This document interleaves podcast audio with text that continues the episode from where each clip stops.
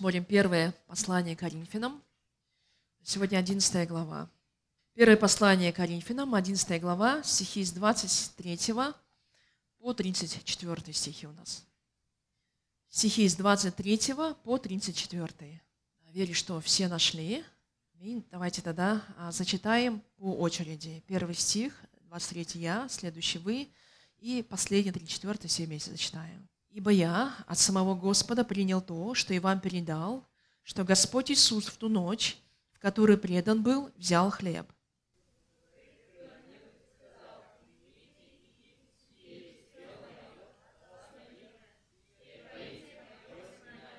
Также и чашу после вечери и сказал, «Сия чаша есть новый завет в моей крови. Сие творите, когда только будете пить мое воспоминание».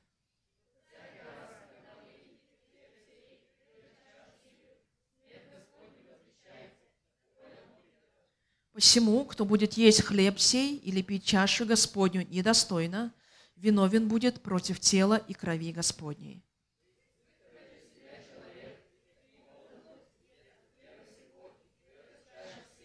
Ибо кто ест и пьет недостойно, тот ест и пьет осуждение себе, не рассуждая о теле Господнем.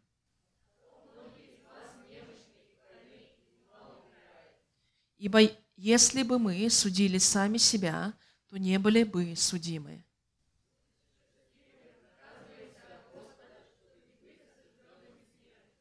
Посему, братья мои, собираясь на вечерю, друг друга ждите.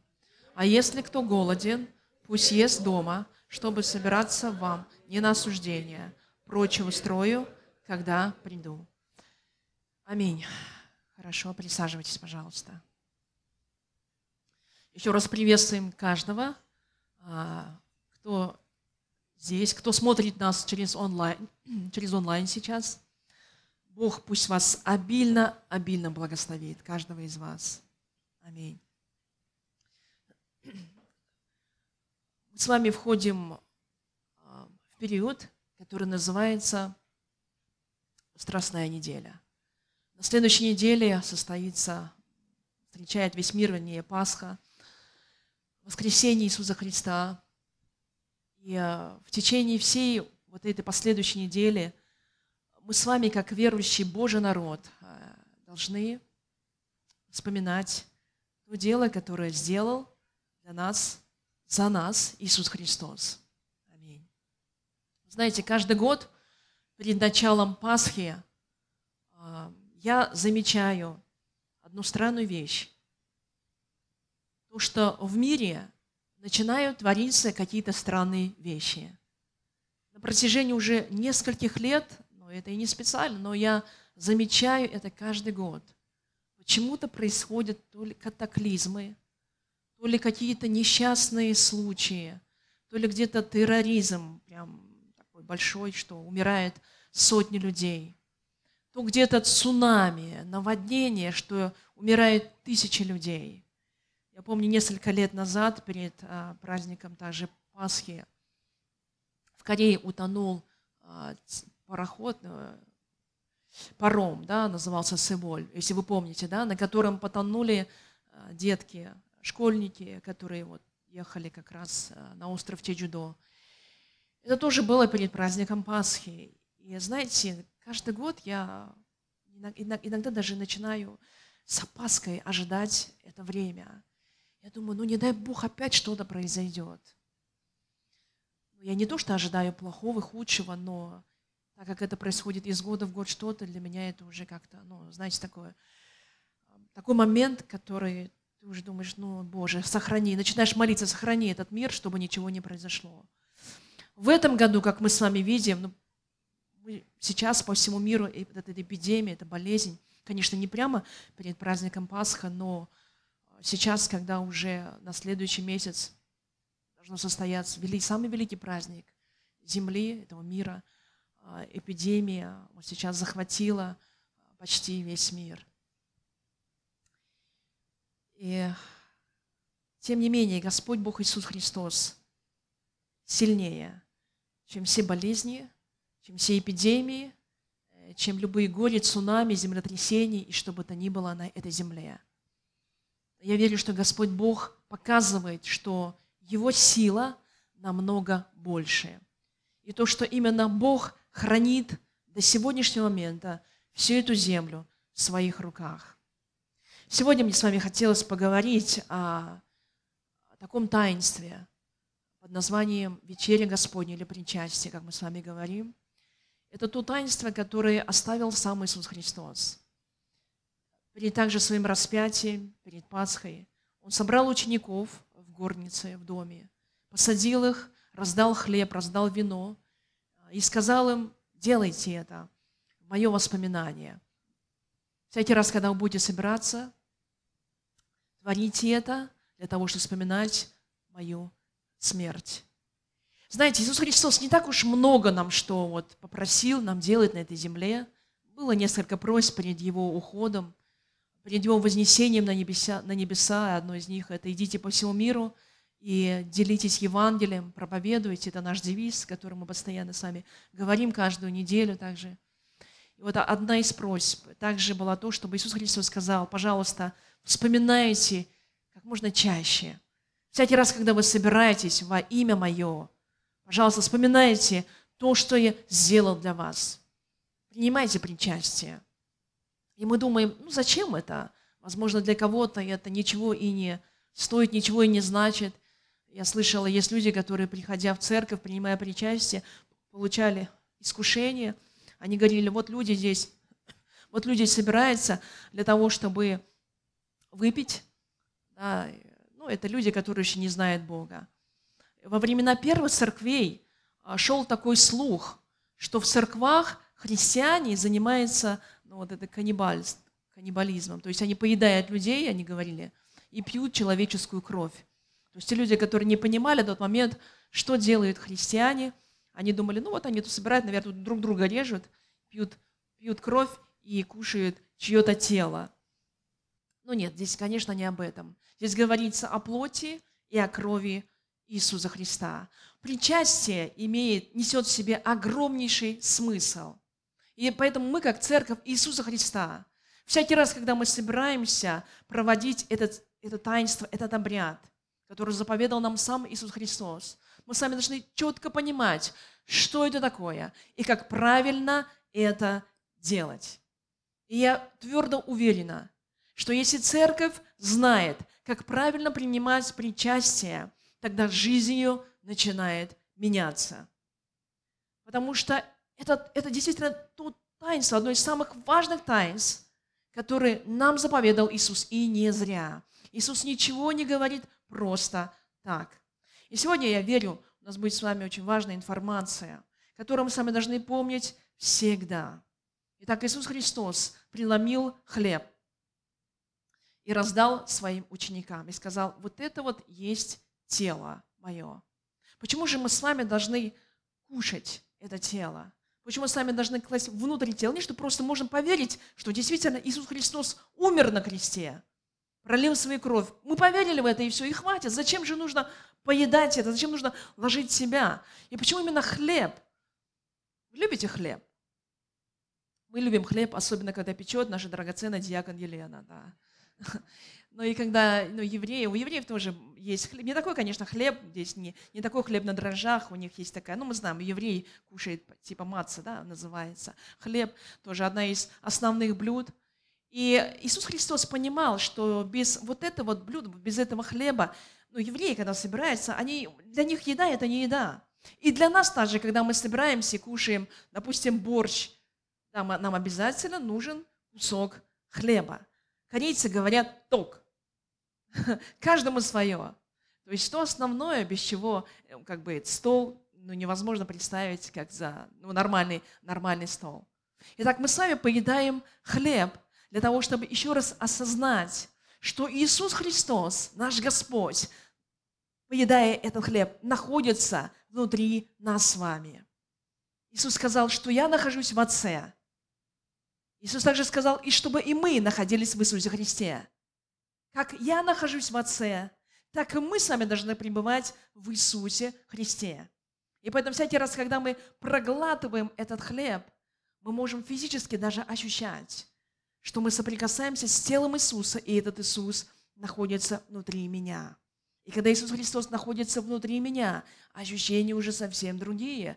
Когда Иисус вон там стоит, или когда Иисус Христос живет внутри меня. И когда Он находится внутри меня, Он работает изнутри меня.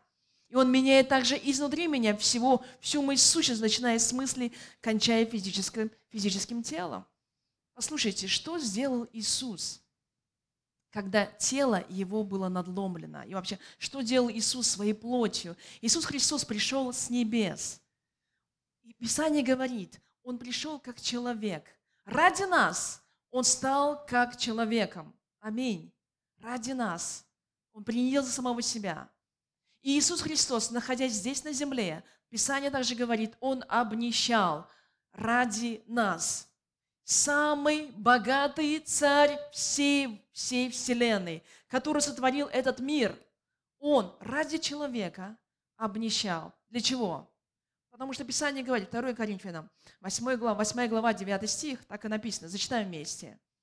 «Ибо вы знаете благодать Господа, на, Господа нашего Иисуса Христа, что Он, будучи богат, обнищал ради вас, дабы вы обогатились Его нищетою». Аминь. И Писание говорит, ради того, чтобы мы с вами обогатились Его нищетою. Аминь. Итак, если Иисус ради нас обнищал, то Писание утверждает, что мы уже обогатились Его нищетою. То есть это означает, нам с вами на этой земле не нужно быть нищими. Иисус Христос уже умер за это проклятие нищеты. Аминь. Аминь.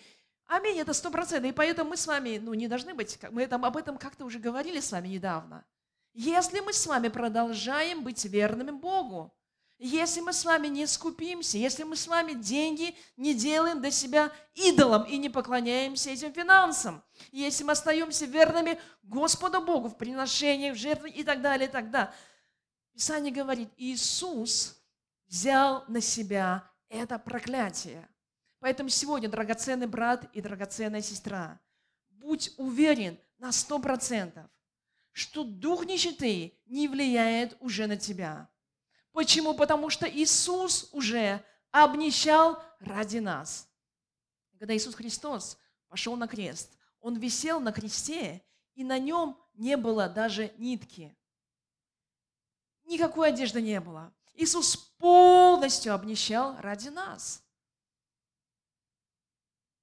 Зачем Иисус Христос понес такой позор? Для того, чтобы показать, что ради нас Он отдал все, что имел вообще на этой земле и на небесах, и вообще все, что имел ради нас. Драгоценные. Вообще, что сделал Иисус Христос? Послушайте, что такое причастие? Когда мы с вами принимаем причастие, происходит обмен. Какой обмен? Все болезни, все немощи, проклятия, все плохое, что имеет человек, и набрал себя человек за всю свою жизнь, все, что пришло ему от предков и так далее. В общем, все это плохое – мы отдаем Иисусу Христу. А вместо этого происходит обмен. Иисус Христос дает нам все свои благословения. Аминь. Верите в это? И поэтому, когда мы принимаем причастие, у нас должна быть вера именно в это. Здесь происходит обмен. Все плохое Иисус забирает. И все хорошее, что есть у Бога, получаем мы с вами. Аминь. Ну, ну, поэтому мы с вами должны понимать, что же сделал Иисус Христос со своей плотью, для того, чтобы четко знать, какие благословения, вообще, какую привилегию мы с вами имеем во время церемонии причастия. Иисус Христос перед смертью, когда Он шел, ну, вот, перед тем, как пойти на Голгофу, Он принес вот самое, возможно, ужасное, что может быть есть в моральном плане у человека. Он принес отвержение, и Он принес предательство.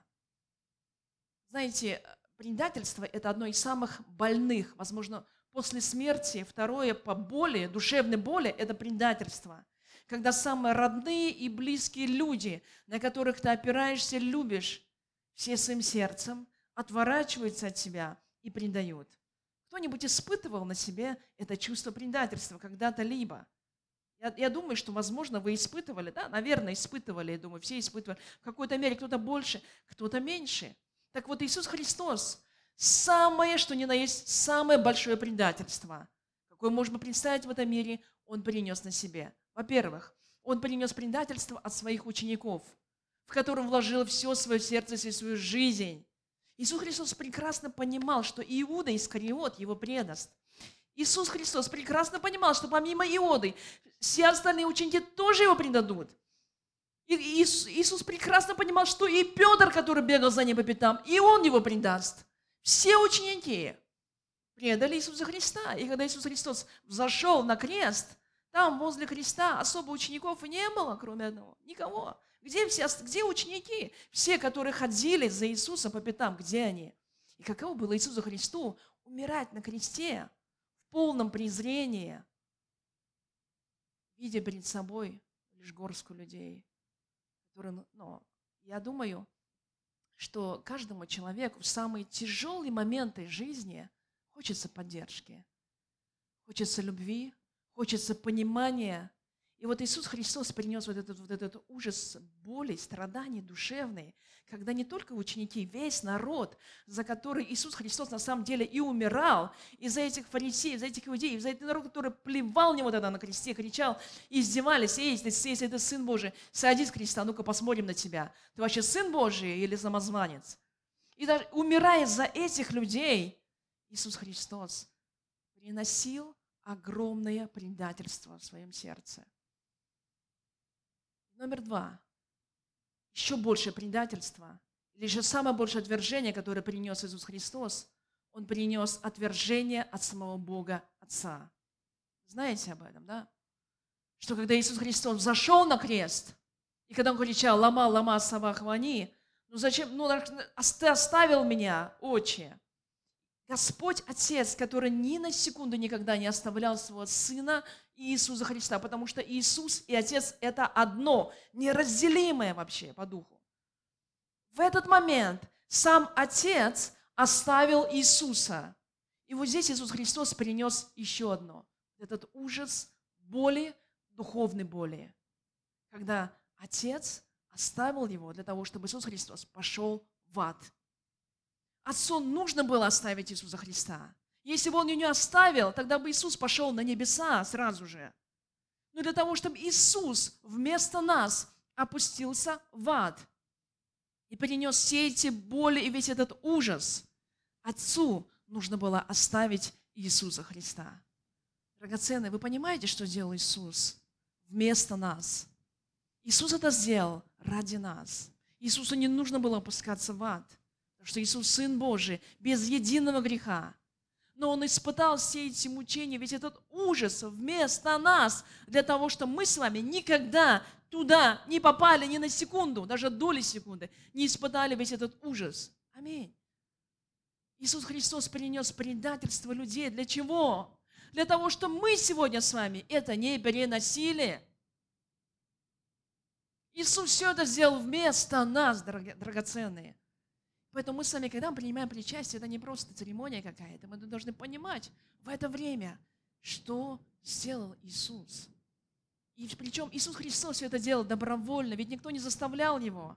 Никто не заставлял Его. Он делал это сам, по своей воле, по своему желанию. Он делал, я говорю, я сам это делал, никто не сможет забрать у меня это. Я это делаю сам. Никто жизнь мою не заберет, я делаю добровольно это.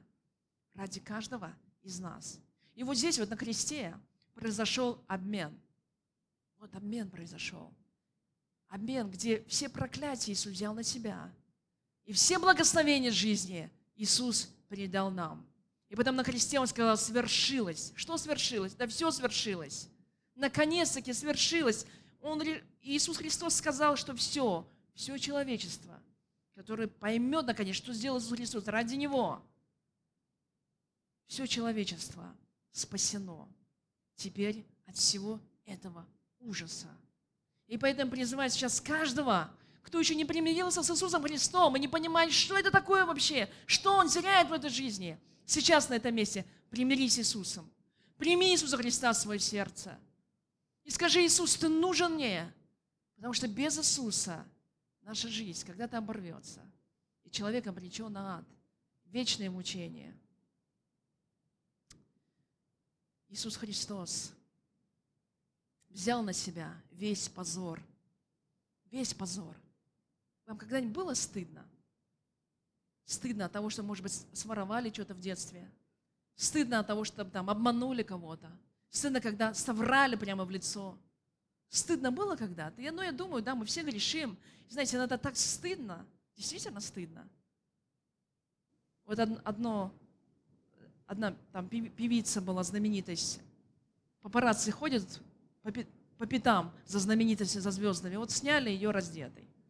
И так стыдно было, что она все прям уехала, исчезла, куда-то за границу уехала, и говорит, больше я не покажусь вообще. И я представляю, насколько стыдно было этому человеку. Но вы представьте себе, Иисуса Христа, суперзвезда того времени, самый популярный, скажем, ну он Бог, но он человек также, человек того времени, самый великий пророк того времени. Он ходил по земле, и толпы людей ходили каждый день за Иисусом. Они исцелялись, благословлялись, кормились. Все от Иисуса слушали, слушали, открыв рот Его, Его проповеди. И вот этого самого на тот момент, скажем, простыми человеческими словами, популярного, знаменитого человека, Иисуса Христа, распяли на кресте Нагова. Я еще раз скажу, без единой нитки. На нем ничего не было. Ничего. Совершенно. Кроме тернового венца на голове. Представьте себе, драгоценные братья и сестры, ну, если бы ну вот из человека, кто-то, я не знаю, из людей испытал вообще этот, это, это ужас, это, это невозможно объяснить даже, этот позор, когда ты висишь где-то там на холме, и все люди, глядя на тебя, просто смеются и издеваются. Это ужасный позор. Это человеческий позор. Как сын Бога, это Бог, сам Господь, который пришел на землю во плоти человеческой, испытал самый ужасный позор на этой земле. Кто выдержит этот позор? Наш Иисус Христос это выдержал. Для чего? Для кого? Для нас. Он выдержал для нас с вами, чтобы мы с вами никогда не были в позоре. Дорогие, вы верите в это? Иисус умер за наш позор, чтобы мы никогда не были опозорены. И я верю, что дети Бога никогда не должны ходить в позоре. Аминь. Никогда не должны быть в позоре. Имя Бога вообще никогда не позорится у детей Божьих. И дети Божьи сами не позорятся. Иисус умер за этот позор. Поэтому, драгоценные, когда мы смотрим на Иисуса Христа и на Его плоть, мы понимаем, что на самом деле там на кресте Иисус провел внутреннее исцеление. Внутреннее исцеление человека – глядя на плоть Иисуса Христа, вы, мы с вами должны получить внутреннее исцеление. Если тебе стыдно от чего-то, прими Божье прощение уже, и пусть этот стыд уйдет. Если какие-то комплексы из-за внешности, посмотри на Иисуса Христа, который принес самый великий позор на земле. И пусть уйдут все эти комплексы неполноценности. Аминь. Иисус своей плотью на кресте произвел внутреннее исцеление для каждого, каждого, каждого человека. Если сегодня тебе нужно это исцеление, посмотри на Иисуса, посмотри на распятие Иисуса Христа, прими причастие правильно, и тогда ты получишь полное исцеление всей своей души. Уйдут все комплексы. Аминь. Наш Господь сделал великое дело. И поэтому Иисус Христос говорит, ты должен принимать это причастие внутри себя – чтобы вот это исцеление, которое я принес для тебя, оно ходило внутрь тебя, твоей плоти, чтобы ты ощущал это всеми своими фибрами, что Иисус Христос находится в тебе сейчас. Аминь. Писание говорит, Иоанна 15 глава, 7 стих. Иисус говорит, если прибудете во мне, и слова мои вас прибудут, то чего не пожелаете, просите, и будет вам. Он говорит, если вы находитесь во мне, и мои слова, они в вас живут, просите что угодно, и я все вам дам. Вы знаете, когда мы принимаем причастие, что происходит еще с нами, с нашим сознанием? Мы начинаем соединяться физически с Иисусом Христом. Мы ощущаем это физическое единение. И мы понимаем, что теперь, если Иисус живет внутри меня, он не просто там живет, мы, он живет вместе со своей волей, со своим желанием, со своими мыслями. И если Он живет внутри меня, то и я получаю то же самое желание, те же мысли, ту же самую волю. И поэтому, когда мы живем по воле Господней, Писание говорит, чего ты не пожелаешь, ты получишь все, о чем бы ты ни просил. Но вот люди не получают, что они когда просят, потому что просят не по Божьей воле. И многие совсем даже не понимают, а какая же Божья воля? Так как они не знают вообще Божьей воли, правильно я прошу или неправильно, Бог не отвечает на такие молитвы. Когда Иисус по-настоящему живет в тебе и во мне, наши молитвы будут угодны Богу, и мы будем молиться по Божьей, по Божьей воле. Аминь, по Божьей воле. Ты соединен с Богом, послушай, ты соединен с Богом не только верой, ты соединен с Богом физически, ты соединен с Богом духом. В тебе, в Иисусе Христе, в Боге и в тебе живет один и тот же Дух. Аминь. Если в тебе живет тот же Дух, что в Иисусе Христе, естественно, воля Иисуса Христа и твоя воля должны быть соединены вместе. Аминь. Поэтому не сомневайтесь, не колебайтесь, приходите к Богу дерзновенно, простите у Бога, что бы вы ни попросили, Писание говорит, да будет вам. Ничего невозможного не для верующего человека. Что бы вы ни попросили, будет вам, Бог говорит, будет. Но многие опять не верят в это и говорят, Бог где-то там на небесах, а я-то здесь. У Бога какие-то мысли там, а, а у меня другие мысли. Поэтому нам нужно соединяться. Соединяйся как можно быстрее с Богом, еще ближе. И пусть святое причастие сегодня нам поможет в этом еще больше. Аминь. Думайте о воле Господа, думайте о мыслях Иисуса Христа, думайте о сердце Иисуса Христа. И, так, и с таким сердцем принимайте причастие. Когда мы соединены с Иисусом Христом, мы становимся ветками, ветвями. А Иисус Христос – наша лоза. Писание, Евангелие от Иоанна тоже об этом говорит. «Я есть лоза, а вы ветви». Аминь. Я есть истинная виноградная лоза, 15 глава Иоанна. А Отец мой виноградарь. Всякую у меня ветвь, не приносящую плода, Он отсекает. И всякую приносящую плод очищает, чтобы более принесла плода. Вы уже очищены через Слово, которое я проповедовал вам. Прибудьте во мне, и я вас. Как ветвь не может приносить плода сама собою, если не будет на лозе, так и вы, если не будете во мне. Я, давайте вместе зачитаем отсюда. Я есть лоза, а вы ветви. Кто пребывает во мне, и я в нем, тот приносит много плода. Ибо без меня не можете делать ничего. Аминь. Аминь.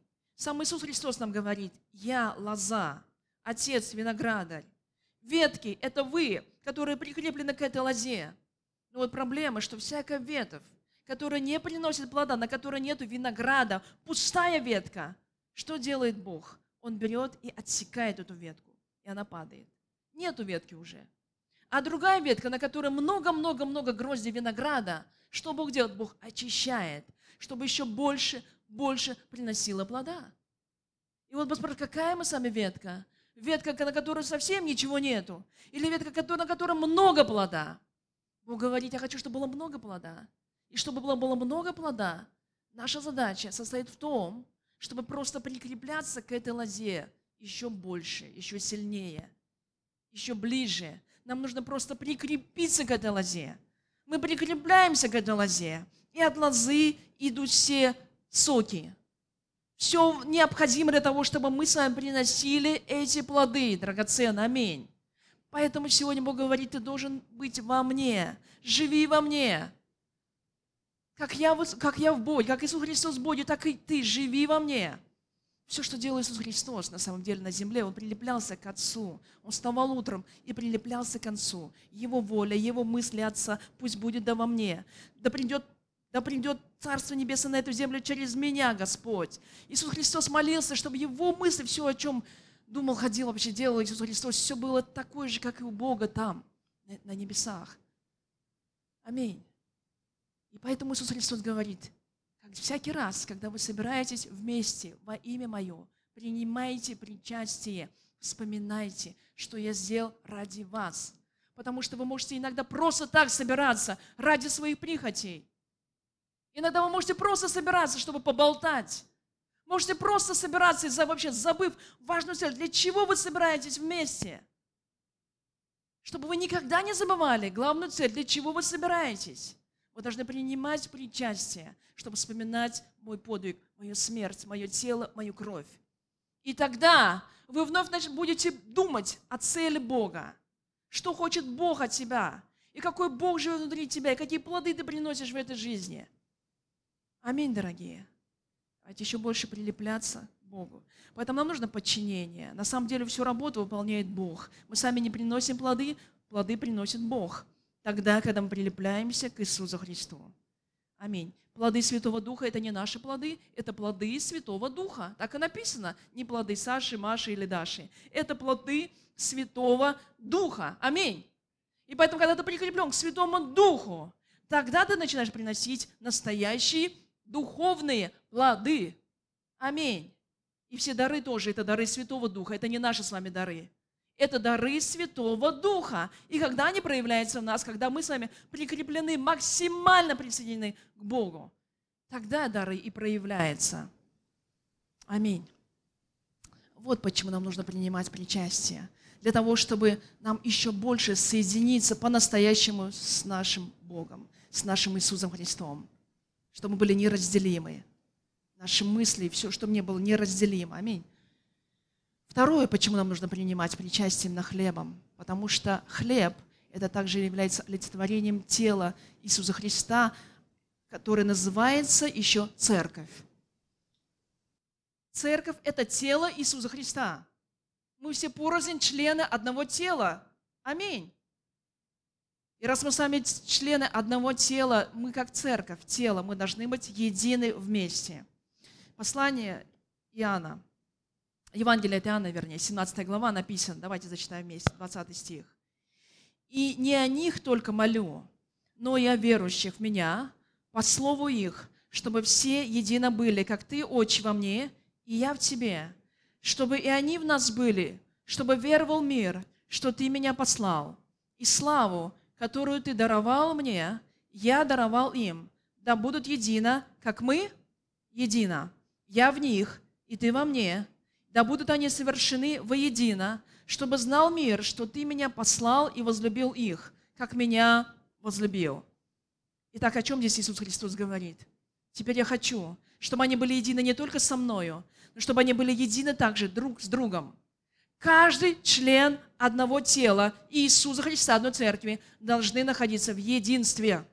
Вы согласны с этим? В единстве.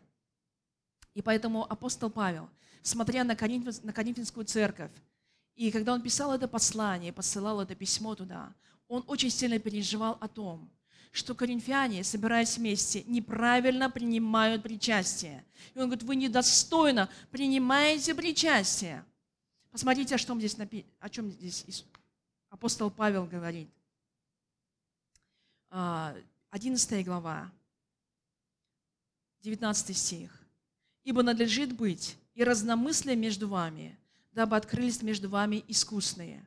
Далее вы собираетесь так, что это не значит вкушать вечерю Господню, ибо всякий поспешает прежде других есть свою пищу, так что иной бывает голоден, а иной убивается. Разве у вас нет домов на то, чтобы есть и пить? Или не пренебрегаете церковь Божию и унижаете неимущих? Что сказать вам? Похвалить ли за вас за это? Не похвалю. Итак, когда Канинская церковь собиралась вместе, у них были большие проблемы. Проблема номер один. У них были разделения. Они делились по группировкам. Кто-то говорил, я Аполосов, кто-то говорит, я там Павел, а я кто-то, я Иисусов. И вот эти вот группировки внутри одной церкви так сильно мешали единству. Одному нравилось одно учение, другому нравилось другое учение, третьему нравилось еще какое-то учение. Каждый ставил себе какого-то учителя, кумира, который поклонялся только вот буду ему и слушать только ему. И вот между ними были распри. Павел сказал так, Аполлос сказал по-другому, друг третий учитель пришел по-другому сказал. И, и так как у них не было единства в одном учении, происходили вот эти разногласия. Затем, что у них еще было, когда они приходили в церковь на, на те времена, они приносили с собой еду. Каждый приносил из дома еду. Хорошая, правда, традиция. Каждый приносил из дома еду, затем они накрывали стол и проводили вечерю Господню. Было так, что кто прибегал первый, он поедал эту пищу первым, так что другим не доставалось. Поэтому Писание говорит, иной упивается, а другой остается голодным. была еще одна проблема, что когда они собирались вместе, здесь написано, 22 стих, почему вы унижаете неимущих? Похвалю я вас за это или нет? Были богатые люди и были бедные люди. Так вот, богатые люди приносили с собой много еды. Красная икра, черная икра, икра заморская, баклажанная, всякую еду, все, вот все, что у них было самое лучшее в холодильнике, они приносили в церковь, раскладывали, этим самым они хвалились, что сегодня у них в холодильнике лежит. И насколько это богатые люди. Были другое сословие бедных людей. Вот эти бедные люди, они не могли приносить эти, это, вот, вот это все богатства, эту богатую еду в церковь. И поэтому нищие люди или бедные люди, они стояли в сторонке и просто слюнями обливались, возможно. Кто-то объедался, а кто-то оставался голодным. И вот здесь апостол Павел говорит, почему между вас такие разделения? Зачем вы пренебрегаете неимущих? Почему кто-то зарабатывает больше, ты стоишь и выпендриваешься перед другими, что ты зарабатываешь больше? А кто-то зарабатывает меньше, и ты унижаешь того, кто ходит пешком, а не на машине приезжает в церковь. Почему у вас вот такие разделения? Почему вы унижаете друг друга? Почему у кого-то больше даров и талантов? И ты хвалишься, что у меня больше даров и талантов. И начинаешь смеяться над тем, у кого нет вообще даров и талантов. У тебя есть больше способностей, и ты хвалишься перед другими, что у тебя больше способностей. Ты лучше поешь, и ты хвалишься перед другими, что ты лучше всех поешь, и унижаешь того, кто хуже поет. Ты больше зарабатываешь, и вдруг твой заработок стал причиной для того, чтобы возгордиться, поднять голову наверх и сказать, все, Бог только меня любит, а остальных не любит. Он говорит, ты возгордился. И поэтому, когда ты принимаешь причастие, ты пьешь в осуждение самому себе. Причастие, которое ты принимаешь, оно не идет на пользу тебе вообще ты себя осуждаешь. То есть, когда ты думаешь о смерти Иисуса Христа, тот, который унизил тебя, умер и не оставил на своем теле ни нитки, и обнищал, почему ты, глядя на смерть Иисуса Христа, вкушая плоть, начинаешь смеяться и унижать нищего человека? Где написано это, что Бог любит только богатых? Где об этом написано? Почему такие разделения? Почему гордыня появилась? Из-за денег, из-за финансов. И поэтому апостол Павел, он сильно порицает эту церковь. Он говорит, в церкви такое быть не должно быть. И всякий, кто возвышает себя, он осуждает себя. И Бог не принимает это причастие. Я думаю, это относится к каждой церкви и на сегодняшний день. Аминь. И на сегодняшний день не должно быть такого разделения. И если в сердце хоть какого-то человека начинается превозношение – от того, что он сегодня заимел. Вчера ничего не имел, а сегодня вдруг, о, и заимел. И сердце возгордилось от этого. Ой, Бог говорит, берегись, чтобы не упасть, потому что когда будешь падать, будет очень сильно больно. Помни всегда, что сделал Иисус. Помни всегда, что Иисус никогда не гордился. Аминь. Помни всегда вот эта смерть Иисуса Христа, что Он принизил, унизил себя до самого конца. Помни об этом всегда. Когда приходишь в церковь, помни об этом всегда. Никого не принижай, никого не унижай, никого не тычь пальцем, ни перед кем не гордись, никого не возвышай самого себя никогда. Но помни, что делал Иисус Христос, когда Он служил людям. Он сказал, я обнищал и отдал все, что я имею, ради людей, ради вас. Помни, что делал Иисус Христос. Аминь, дорогие. И поэтому Он говорит, вы, 29 стих, ибо кто ест и пьет недостойно, тот ест и пьет осуждение себе, не рассуждая о теле Господнем. Он пьет на автомате и кушает в этот причастие на автомате, не понимая совсем, что он сейчас делает. Что сейчас в своем сердце он хулит тело Господня и одновременно вкушает тело Господня внутри себя. И поэтому апостол Павел говорит, всякий раз, когда вы собираетесь, кайтесь. Всякий раз, когда вы собираетесь, проверяйте себя. Опять написано 31 стих. «Ибо если бы мы судили сами себя, то не были бы судимы. Будучи же судимы, наказываемся от Господа, чтобы не быть осужденным с миром. Пусть лучше Бог нас накажет, чем этот мир нас уведет за собой и в ад вообще отправит. Посему, братья мои, собирайтесь на вечерю друг друга, ждите. То есть заботьтесь друг о друге больше, чем о самом себе. Аминь. Здесь говорится не только, когда мы кушаем. Слава Богу, у нас такого нету. Никто не бежит первый в столовую. Все ждут, когда другой подойдет. Мы говорим, ну давайте быстрее уже, когда подойдут в столовую кушать. А все говорят, нет, может быть, кому-то не хватит еще, поэтому я так медленно иду. Но Бог говорит, когда мы приходим в церковь, и когда мы вообще, когда мы живем, мы должны понимать, что тело Иисуса Христа заботится друг о друге. И вот тогда приходит настоящее единство. Аминь. И когда приходит настоящее единство, вот тогда, как Павел говорит, Иисус Христос говорит, я могу назвать эту церковь телом Иисуса Христа. Аминь. Не может глаз сказать, руки, ты мне не нужна. Не может нога сказать, теперь я без руки обойдусь. Попробуй так скажи. Руки скажи, мне теперь ноги не нужны. Ну, пусть тогда без ног. Будешь на руках тогда ходить всю жизнь. Будешь напрягаться, но намного больше. Поэтому ни в коем случае нельзя сказать, что кто-то мне не нужен или кто-то хуже, чем я. Аминь, дорогие. Хорошо, поэтому, когда люди принимали вечерю на те времена, это было временем примирения. Время, когда можно было посмотреть, заглянуть в свое сердце, подойти, попросить прощения прежде всего. Попросить прощения у Бога, у человека, которого я обидел. Или покаяться вообще перед Богом за свое превозношение. Язычники на те времена часто стояли в стороне и думали вообще, зачем мне нужно ходить в такую церковь? Потому что иудеи, которые также ходили в эту церковь, пренебрегали язычниками. Язычники – это все, кроме иудеев. Иудеи всегда считали, что это они самая лучшая раса, избранная Богом, Богом расы и люди, народ. И поэтому, когда другие народы приходили, другие национальности приходили в церковь, они чувствовали себя ущербными. Потому почему? Они думали, наверное, вера только для иудеев. А мы это второсортные люди, мы там где-то сзади постоим в сторонке. Помните, да, молитва фарисея? Фарисей зашел в храм и молится, ой, Боже, спасибо, да, что я не такой вот, как этот язычник. А язычник стоял, просто бил себя в грудь и смотрел, будь милостив ко мне, Бог, грешнику. А какую молитву Бог принимает? Молитву фарисея или молитву грешника?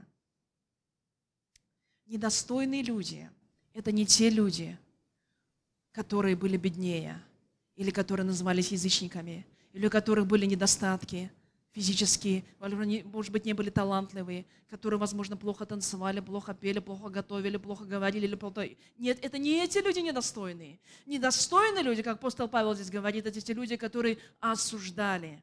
И всякий раз, когда человек вырывается осуждение, Бог говорит, предупреждает, ты принимаешь причастие недостойно.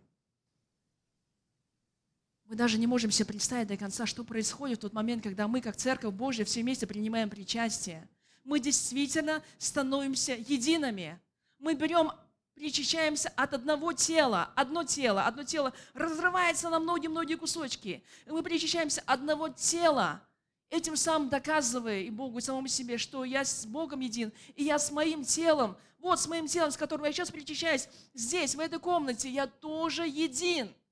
Как же я могу пренебрегать другим человеком? Это значит, я хулю свое тело, я хулю самого себя. Я издеваюсь над самим собой, над частью своего тела. Апостол Павел предупреждает, принимайте причастие достойно. Всему, кто будет есть хлеб сей или пить чашу Господня недостойно, виновен будет против тела и крови Господней. Всякий раз, когда мы принимаем причастие, у нас должна быть вырываться благодарность Богу за милость, за спасение – за исцеление, за финансы, за дарование, за таланты, за способности. Вообще за то, что я живу. Вот это должно вырываться только. Аминь из нашего сердца. Но ни в коем случае не осуждение. Тело Иисуса Христа дает нам мощные побуждения, мотив, вызов для того, чтобы правильно причащаться, соединяться со своим телом и с телом Иисуса. Хорошо, Иисус Христос сказал нам также причащаться, а, принимая кровь Иисуса Христа. Кровь Иисуса Христа имеет мощную, мощнейшую силу. Мощнейшую силу. Потому что именно кровь Иисуса Христа, она и примиряет всех. Писание говорит Ефесянам, 2 глава, с 11 и ниже стихи написано, упразднив, 15 стих, упразднив вражду плотью своею, а закон заповеди учением, дабы из двух создать себе самом одного нового человека, устрояя мир, и в одном теле примирить обоих с Богом посредством креста, убив вражду на нем.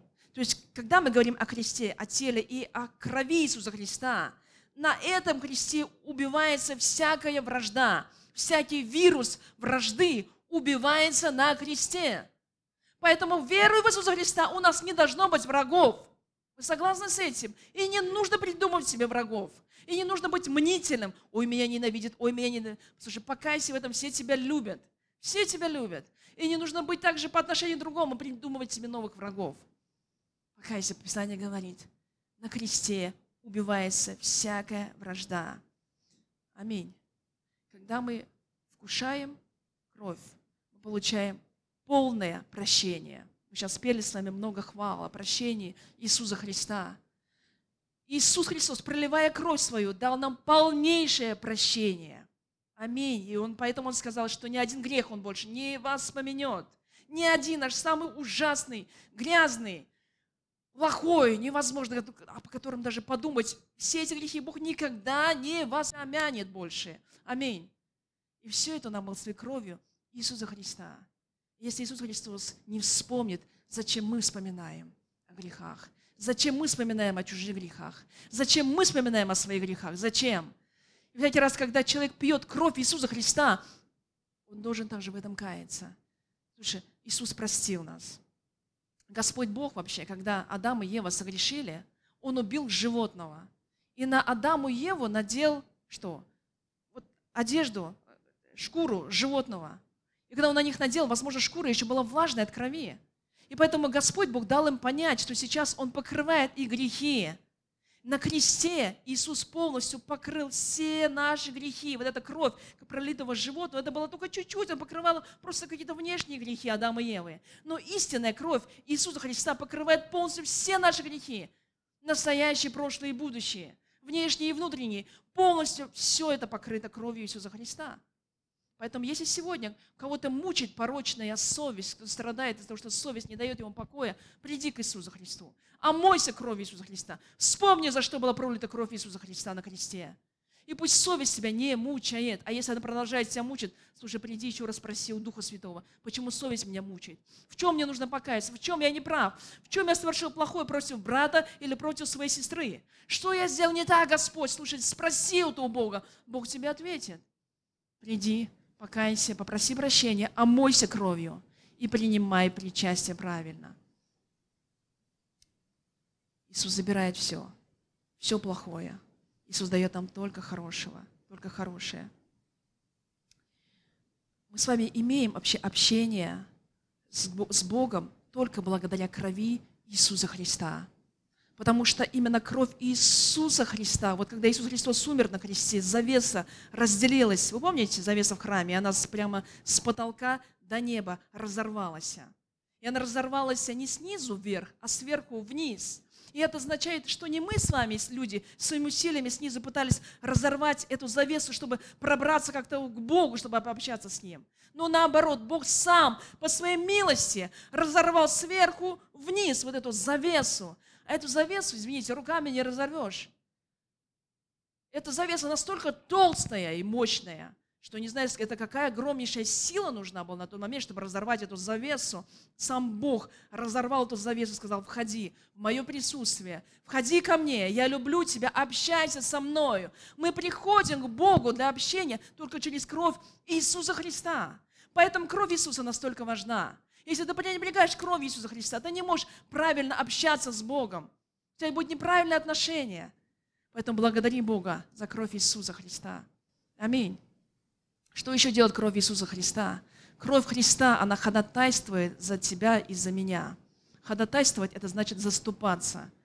Это означает, если кто-то тебя обвиняет и тычет пальцем, кровь Иисуса Христа, она говорит, нет, ты поступил не так, я защищаю этого человека. На небесах сам Иисус является за нас ходатай. Евреям 12 глава, 22 стиха написано. Давайте зачитаем вместе с вами. Здесь у нас выходит. Вместе зачитаем. Но вы приступили к горе Сиону и к ограду Бога Живого, к небесному Иерусалиму и тьмам ангелов, к торжествующему собору и церкви первенцев, написанных на небесах, и к судьи всех Богу, и к духам праведников, достигших совершенства, и ходатую Нового Завета Иисусу, и крови кропления, говорящей лучше, нежели Авелева. Авелева кровь – это кровь, которая была убита Каином. Каин поднял руку на Авеля и заколол его. Когда? Во время жертвоприношения, вернее, после жертвоприношения. Потому что Бог не принял жертву кого? Каина, а принял жертву Авеля. И мы сами знаем, почему Бог не принял тогда жертву Каина, принял жертву Авеля. Потому что Авель принес что? Вы помните, что он принес? Авель принес первородных, но от стада, а Каин принес плоды земли. И когда он принес плоды земли, то Бог не принял эту жертву. Почему? Потому что эта жертва была без крови. Вы сейчас со мной понимаете, о чем я говорю сейчас вообще? Бог принимает только то, что Ему нужно, то, что угодно Богу, а не то, что мы с вами придумываем драгоценные. Поэтому насколько Бог уже с самого Ветхого Завета, начиная с Адама и Евы, показывает важность крови Иисуса Христа, важность вообще крови жертвоприношения, именно в крови прощения, именно в крови принятия. Ты не можешь прийти к Господу Богу просто так, со своими добрыми делами, сказать, Бог, а потому что я добрый, поэтому общайся со мной. Нет. Ты приходишь к Богу и можешь общаться с Богом только через кровь Иисуса Христа. И поэтому, когда Каин, он принес жертву, бескровную. Он не мог, просто потому что он добрый человек, просто так общаться с Богом. Бог говорит, слушай, эта жертва не угодна мне. Мне нужна кровь. Но Авель поступил верно. И он принес жертву угодную Богу. Это было жертвоприношение. Аминь. В Ветхом Завете ни один грех не прощался без жертвоприношения, без крови. Настолько важна Богу кровь, когда ты приходишь к Богу и общаешься с Ним, общаешься через кровь Иисуса Христа, которая покрыла тебя. Аминь. Кровь Иисуса Христа написано, она ходатайствует. Если кровь Авеля, она взывала о, о том, чтобы было, чтобы, чтобы Бог наказал Каина. Эта кровь, которая была на земле, она взывала так, что Бог услышал эту кровь. Она взывала, Бог, Бог, Бог, накажи Каина за то, что я умер, а за то, что Авель умер. То сегодня Бог говорит, когда была пролита кровь Иисуса Христа, она также взывает за тебя и за меня. Но она взывает не, не о том, чтобы было возмездие, не о том, чтобы кого-то вот убить или наказать. Эта кровь взывает о том, чтобы благословить, покрыть и простить этого человека. Аминь. Вы понимаете, о чем я говорю? Сегодня тема сложная, это кровь, тело. Многие вообще не понимают. Вообще, когда Иисус Христос говорил о крови, Он говорит, кушайте мое тело и пейте мою кровь. 90% людей встало и вышло из зала. Ну, там не зал был, а просто место было. Ну, сегодня тоже есть братья, которые раз вышли отсюда. Они понимают вообще, о чем речь идет. О крови, о теле говорим. Люди искушаются, когда слушают об этом вообще речи. Но Бог говорит, если ты не понимаешь до конца самую важную истину о крови и о теле, у тебя не могут нормальных отношений со мною. Кровь Иисуса Христа сегодня ходатайствует за нас с вами. Поэтому сегодня, драгоценные, благодарите Бога. Дьявол постоянно обвиняет нас с вами. Он обвиняет, обвиняет, обвиняет, накажи, накажи, накажи, убей этого человека, Бог. А кровь Иисуса Христа пролитая, она кричит, благослови, покрой, прости, прости, прости. Поэтому сегодня мы сегодня здесь. Мы не умерли, мы ходим, мы живы, мы здоровы. Почему? Потому что кровь Иисуса Христа сегодня ходатайствует за тебя и за меня. Ты веришь в это? Настолько кровь Иисуса Христа живая и действенна на сегодняшний день. Кровь Иисуса Христа никогда не умрет и никогда не испортится. Она никогда не утратит свои качества. Она всегда будет такая же живая и действенная, как в тот момент, когда кровь Иисуса Христа проливалась там, на, на Голгофе, две тысячи лет назад. И сегодня она такая же действенная. Аминь, дорогие. Когда первосвященник вообще входил в святую святых, раз в год, знаете же об этом, он брал с собой благовонные курения, он брал с собой уголь, и он также брал с собой кровь тельца. То есть прежде чем зайти в святое святых, в общение с Богом, он не мог зайти туда без крови. И не мог зайти просто с благовонными курениями. Ему нужна была кровь. Самый важный элемент – это была кровь. И раз в году он очищал себя, очищал свои мысли, очищал свое тело, купался там много-много раз, чтобы ничего грязного на нем не было. Проверял себя по тысячу раз, свои мысли, свое тело, свою одежду, все ли нам не так. И потом входил в это святое святых. И там внутри он воскурял, воскурял это благовон, это фимиам. И когда это горело, это была молитва. Это как молитва Иисуса Христа, который ходатайствует также за нас. А затем он брал кровь и храпил на святое, вот на этот ковчег Божий, семь раз. Семь раз он храпил. Семь это, это, это полное число. Ровно столько, сколько нужно для прощения народа.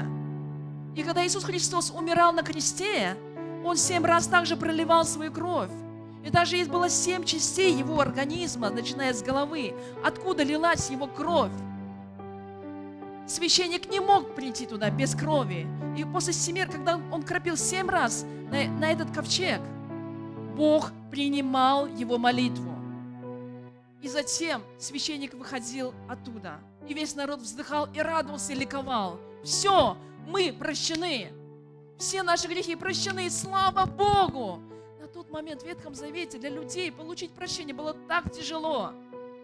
Они молились, и они мучились, они думали, Боже, пусть священник будет чисто, пусть священник будет чисто, пусть он будет чистым, не дай Бог, он где-то грязно будет. Если хоть в чем-то грязно будет, то он умрет на том же месте. И тогда не только он умрет, и мы останемся в грехах своих. И мы будем останемся, без прощения останемся. И все. А если мы без прощения, нам страшно. Сегодня в Новом Завете нам так легко. Мы приходим просто так к Богу. Вам не нужен священник даже. Вам даже я сегодня не нужна. Вы можете просто подойти к Иисусу Христу и сказать, Бог, я люблю Тебя, прими, прими, прими мою, прими вот мою молитву, прости меня, Господь, через Иисуса Христа. Бог прощает. Аминь. Потому что кровь Иисуса уже пролилась однажды. Это жертва на веки вечные. Сегодня нам не нужно больше никаких усилий применять, что-то делать. Уже кровь пролилась. Аминь, так ведь? Нам нужно благодарить за это. Кровь Иисуса Христа сегодня ходатайствует за тебя и за меня. Именно поэтому сегодня, сегодня здесь живы. Поэтому, когда ты принимаешь причастие, помни, что ты прощен до конца. До конца. И ты будешь жить и служить, и будешь благословлен. Потому что есть тот, кто ходатайствует за тебя до сегодняшнего дня – это даже не твой брат или сестра, это даже не твой пастор или кто-то. Это сама кровь Иисуса, это сам Иисус, Он ходатайствует за тебя. Сам Бог сегодня ходатайствует за тебя. И доказательство является кровь, которая также попьет сейчас Бог. Прости, прости этого человека. Писание говорит, потому я буду милостив к неправдам, и грехов их, и беззаконий не воспомяну более то кольми паче кровь Христа очистит совесть нашу от мертвых дел для служения Богу, живому и истинному. Кольми паче кровь Христа очистит совесть твою и мою от мертвых дел для служения Богу, живому и истинному. Аминь. Только кровь Христа может очистить твою совесть. Ты сам не можешь ее очистить. Слушай, только кровь Христа очистит твою и мою совесть. Сегодня мы с вами будем вкушать кровь Христа. Принимай это с благодарностью, потому что эта кровь Христа сегодня очищает твою совесть.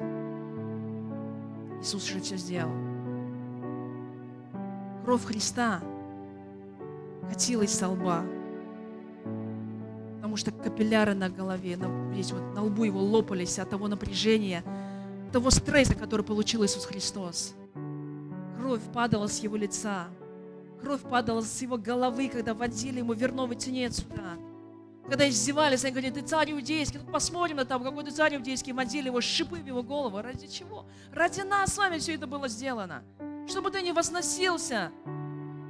Кто-то возносит, говорит, я себе ему головы, я себе голова. Не возносись. Бог нам голова.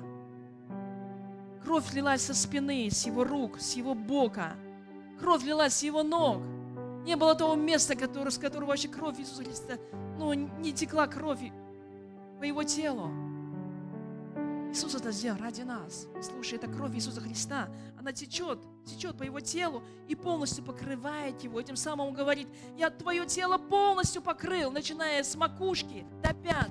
Я полностью покрыл и простил также тебя. Все твои минусы, все твои грехи я полностью простил. Аминь. Я ходатайствую за тебя. Нам нужно благодарить за это Бога. Что делает еще кровь Иисуса Христа? Кровь Христа, она защищает тебя. Защищает. Защита, самая большая защита. Это даже не скафандр одеть. Самая большая защита – это кровь Иисуса Христа. Аминь. Мы с вами знаем, что на Пасху, на следующей неделе у нас будет Пасха перед праздником, вот перед этим, перед этим Пасхой, вернее, что сказал Бог? Он сказал израильскому народу взять также кровь ангца и помазать косяки дверей, для того, чтобы ангел-губитель не зашел в их дома и не забрал там первенца, не забрал старшего сына, не забрал там старшего, ну вообще скот или что там не было, все живое, все, кто был первый, они все умирали. И ангел-губитель, видя вот эти вот косяки с кровью, он проходил мимо, мимо проходил. Была защита. А что это за кровь? Это кровь Иисуса Христа на самом деле. Это будущая кровь Иисуса Христа. И в Ветхом Завете люди должны были понимать, что когда они рисовали просто крови, там, тельца, барана, там, ангца, этим самым они говорили о крови Иисуса Христа. Аминь, аминь, аминь. Поэтому кровь Иисуса сегодня тебя защищает. И, и поэтому исход 12 глава, 2 стих написано, Бог сказал, месяц сей, да будет у вас началом месяцев, первым, да будет он у вас между месяцами года. Знаете, что это за месяц? Это месяц Пасхи, когда была Пасха. Да будет первый теперь этот месяц. Не тот месяц, который привыкли называть первым месяцем, а месяц Пасха, когда я вас спас, когда я вас вывел, когда я вас благословил. Этот месяц у вас первый, чтобы всегда помнили, что я сделал для вас. Помнили кровь. Поэтому сегодня любое зло, любое разрушительное воздействие, бедствие, оно должно проходить мимо нас. Аминь. Когда Бог видит на нас кровь Иисуса Христа, люди, которые имеют на себе кровь Иисуса Христа, они под защитой. Ангел-губитель не прикоснется. Никогда. Никогда не, скажи, никогда. Никогда. Ангел-губитель никогда не прикоснется ко мне. Потому что я под защитой крови Иисуса Христа. Аминь. Исход 12 глава 13 стих написано. Будет у вас кровь знамением на домах, где вы находитесь. То есть любое место, где вы находитесь, я вижу кровь и пройду мимо. И сегодня дом – это наша плоть, это наше тело, это наш дом, в котором живет Бог. И Он говорит, я вижу ваш дом духовный, который покрыт кровью также Иисуса Христа. И, я, и ангел-губитель пройдет мимо. Проклятие пройдет мимо. Потому что в одной капле крови Иисуса Христа, что находится, сила намного больше, чем во всем царстве тьмы и преисподней. Аминь. Намного больше. Мы с вами сегодня имеем поэтому огромнейшую привилегию, дорогие, вкушать кровь Иисуса Христа – когда мы вкушаем кровь Иисуса Христа, вся тьма убегает от нас. Все проклятия убегают от нас. Аминь. Какое проклятие бы не было сегодня, или какое не получило от предков, или от кого-то еще, оно должно разбиться благодаря крови Иисуса Христа. Но нужно верить в это, что кровь Иисуса Христа действенная, что это не просто напиток какой-то, это не просто вино, это не просто виноградный сок за 2000 купили. Нет, это кровь Иисуса Христа сегодня действенная сегодня для тебя. Поэтому разбивай любое зло, любое проклятие, любые вирусы, любые болезни, они должны отскакивать, потому что они видят кровь Иисуса Христа. Да, если ты находишься под атакой сегодня, душевной атакой какой-то, ты чувствуешь атаки на тебе, нужно применять кровь Иисуса Христа. Потому что если бы израильтяне тогда не применили кровь Иисуса Христа и не помазали бы косяки свои, тогда бы ангел-губитель напал бы на их дом. И у них тоже была бы смерть внутри дома. Но они поработали, они взяли эту кровь, и они помазали косяки. Так сегодня Бог говорит, возьми кровь Иисуса и тоже помажь свои косяки. Все косяки, и те косяки, и эти косяки тоже помажь. За, замажь все косяки свои. Кровью Иисуса Христа. Аминь. Аминь. Мы сами воины, куплены кровью, спасенные кровью, победители в Иисусе Христе. Потому что Иисус своей кровью уже победил все. Откровение 12 глава, 11 стих написано. Они победили его кровью ангса и словом свидетельства своего, и не возлюбили души своей даже до смерти. Что они сделали?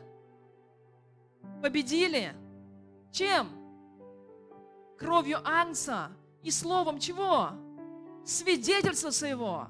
Эти люди победили кровью ангса, и они верили, свидетельствовали, что кровь Иисуса Христа действенная в их жизни. Аминь. Сегодня, если ты будешь принимать причастие с другим сердцем, оно будет иметь для тебя эффект в сто раз больше, чем в прошлый раз, возможно. Послушай, очень важно не просто внешние атрибуты, очень важно наше сердце. С каким сердцем и мотивом мы что-то делаем. От этого все зависит. Если у тебя в сердце вера или нет. Если человек без веры принимает, оно не действует для такого человека. Но если есть вера, вот тогда это все действует. Аминь. Если произносишь слово без веры, оно не действует. Оно просто в стенку ударяется, на пол падает. Но если произносишь с верой это слово, вот тогда оно начинает действовать. Если ты с веры бьешь и кушаешь, вкушаешь эту плоть, оно начинает действовать для тебя. Аминь. Если ты чувствуешь реально проклятие в своей жизни, скажи, Бог, я не хочу жить в проклятиях. Я не хочу нести на себя проклятие. Я хочу освободиться. Но Богу, я даю тебе для тебя все для этого. Возьми плоть и возьми кровь Иисуса Христа. И пей это не просто формальность, а пей это как действительно настоящая кровь Иисуса Христа. Написано. 11 глава послания Коринфянам. В 30 стихе поэтому и написано. Давайте громко зачитаем. От того многие из вас немощны и больны, и немало умирают. Ибо если бы мы бы судили сами себя, то не были бы судимы. Да. Поэтому апостол Павел говорит, именно поэтому многие из вас немощны и больны, и немало умирает. От чего они умирали? Потому что в этой церкви Каримской было очень много греха. Из-за этого греха люди, естественно, болели, а всякие болезни вели к смерти. Но он говорит, если вы не понимаете, что когда вы пьете кровь Иисуса Христа, что в этой крови вся сила и мощь противостоит любой болезни, любой заразе. Тогда бы вы не болели, тогда бы вы не умирали от немощи. Аминь. Вы со мной сейчас? Да? Но от того, что вы не понимаете эти вещи, говорит, и вы просто пьете, просто чтобы напиться, просто чтобы покушать, или просто по привычке это делаете каждую неделю. Поэтому эта кровь Иисуса Христа не имеет силы для вас. Итак, для того, чтобы нам не быть немощными, нам быть сильными наоборот, для того, чтобы нам не умирать, я имею в виду от болезней не умирать всяких разных, для того, чтобы мы нам быть сильными, крепкими и благословенными для служения Господу Богу. Писание говорит, я дал тебе самое лучшее лекарство. Это кровь Иисуса Христа.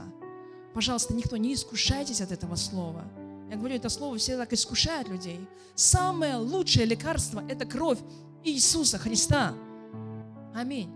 Потому что в ней жизнь, в ней сила. Аминь. В ней исцеление. Без этой крови Бог, кровь, вернее, Иисуса Христа не бывает действенной. Итак, как сделать так, чтобы кровь Иисуса Христа максимально была действенна для тебя? 1 Иоанна, 1 глава, 7 стих, зачитаю вместе. «Если же ходим во свете, подобно как Он во свете, то имеем общение друг с другом, и кровь Иисуса Христа и Сына Его очищает нас от всякого греха. Когда она очищает нас? Когда мы ходим во свете, подобно как Он, то есть Иисус во свете, и мы имеем общение друг с другом. Люди часто не идут в церковь, потому что не хотят иметь общение друг с другом. Люди не выходят во свет, потому что они, им, им стыдно. А я не хочу, я лучше дома посижу. Я вон онлайн посмотрю дома проповедь. Я просто так, ну, знаете, разные, конечно, бывают ситуации, но часто у многих людей, им не хочется быть в общении с другими людьми, с братьями и сестрами. Почему? Потому что где общение, там раны. Я ранюсь. Что-то мне сказали, я, а я обиделась. На меня не так посмотрели, ну, что-то мне в спину сказали, я тоже обиделась. И людям не хочется раниться. И чтобы не раниться, они лучше дома сидят. По, теле, по, да, по интернету посмотрят что-нибудь, скажут, все, я уж попала на служение. Но Писание говорит, если ты ходишь во свете, подобно как Он во свете, то ты имеешь общение друг с другом. И когда ты общаешься друг с другом, своими братьями и сестрами, которые ранят тебя, которые делают тебе больно, которые часто обижают тебя, которые не понимают тебя, но ты все равно прощаешь этих людей. Или ты наоборот говоришь, слушай, а может быть действительно я не прав. А может мне где-то здесь нужно обрезать свое сердце. Мне нужно в чем-то исправиться. И я готов. Пожалуйста, обличайте меня. Если ты приходишь в церковь, и ты не обижаешься из-за проповеди, говоришь, пусть проповедь обличает меня. Это нормально, я буду исправляться. Вот тогда ты ходишь во свете. Во свете означает, пусть свет Божьего Слова высветит всякие уголки моего сердца. Я готов к этому, я готова. Аминь. Мне не страшно, мне не страшно, пусть мне сейчас будет стыдно, чем потом перед Богом мне стыдиться. Лучше сейчас пусть все высветит наизнанку. Я готов. Мне не стыдно оказаться слабым или смешным в глазах другого или самого себя. Мне не стыдно. Лучше я высвечусь, чтобы исправиться. Вот тогда кровь Иисуса Христа и Сына Его очищает нас от всякого греха. Скажите аминь. Аминь. Тогда она действенна. Тогда она работает и очищает себя полностью. Поэтому не нужно держать тьму внутри себя. Если есть тебе тьма, открывай ее, иди к свету. Пусть она полностью откроется. Самая ужасная тьма пусть полностью открывается. На то и церковь, чтобы здесь открывалась всякая тьма. На то это и церковь, чтобы не по головке гладить только, а чтобы выявлять вот всякую гниль изнутри. Она должна выйти наружу. Аминь. И Бог хочет нас исправить, и Бог хочет нас простить, и Бог хочет нас очистить полностью. Аминь. Не нужно держать тьму. Когда Давид держал тьму внутри себя, что произошло с ним? Написано, когда я молчал, это псалтырь, обветшали кости мои от вседневного стенания моего. Он говорит, я молчал. Мне так хотелось все это высказать, свой грех, выявить наружу, а мне стыдно было, я молчал. От того, что я молчал, все кости мои обветшали. А он молодой парень еще, какие кости, вообще как они ветшают? И этого парня молодого кости обветшали от того, что он скрывал свой грех. Драгоценные. Но затем, когда Давид открыл свой грех, он говорит всегда, радуйтесь, радуйтесь, радуйтесь, радуйтесь, Боги. И кости уже не ветшают, и здоровье восстанавливается твое. Хорошо. Пусть кровь Иисуса Христа будет действенна для нас всегда. Открывайтесь, идите ко свету. Номер два. Верьте в Божье Слово. Нам нужно верить то, что говорит нам Бог. Верьте. Верьте в силу крови Иисуса Христа. Верьте не в свою силу. Без меня не можете делать ничего, Писание говорит. Верьте в силу крови Иисуса Христа. Да приступаем с искренним сердцем, с полной верою, краплением, очистив сердца от порочной совести. Аминь. Евреям 10 глава, 22 стих написано. Вот когда ты это делаешь, кровь начинает быть действенной. И третье, что нужно сделать, провозглашай, говори, крапи на себя эту кровь Иисуса Христа. Не бойся. Бери кровь Иисуса Христа. Говори, я покрываю себя кровью Иисуса Христа. Я пью кровь Иисуса Христа, она входит в меня. И я даже краплю на себя кровь Иисуса Христа. И она защищает меня. Аминь. Самая лучшая маска – это кровь Иисуса Христа. Когда маску надеваете на себя, кропите кровь Иисуса на мне. Кровь Иисуса на мне. Аминь. Кровь Христа на этой маске. Аминь. Самый лучший антисептик – это кровь Иисуса Христа. Аминь, аминь. Чтобы ничто ко мне вообще не приблизилось. Ни зараза никакая. Аминь. Давайте будем соединяться с жизнью Иисуса Христа. Плоть, тело Иисуса соединяет нас с Богом и соединяет нас друг с другом. Кровь Иисуса Христа очищает нас от всякого греха. Кровь Иисуса Христа открывает всякую тьму внутри меня. И кровь Иисуса Христа защищает меня. Аминь. Благословляет меня. Хранит меня. Аминь. Поэтому давайте сегодня принимать причастие с таким сердцем. Давайте, я думаю, нам нужно покаяться, если, чтобы мы, вернее, не были похожи на Коринфянскую церковь, которая имела разлады, которая имела друг против друга какие-то недовольства, которая имела претензии, которая возвышала себя, которая показывала друг перед другом свои заслуги, или как я, у меня лучше получается, у тебя хуже. Если хоть есть хоть, хоть какое-то маленькое превозношение, которое ведет к разладу или расколу, послушай, Писание говорит, давай поразмышляем о крови, о теле, покаемся, очистим свое сердце, а потом поблагодарим Господа Бога за ту такую благодать, которую нам дал. Это сила крови Иисуса Христа. То, что на Христе произошел обмен. Все плохое мы отдали Ему, и все хорошее Иисус дал нам. Будем так принимать причастие. Аминь. Давайте встанем с наших мест.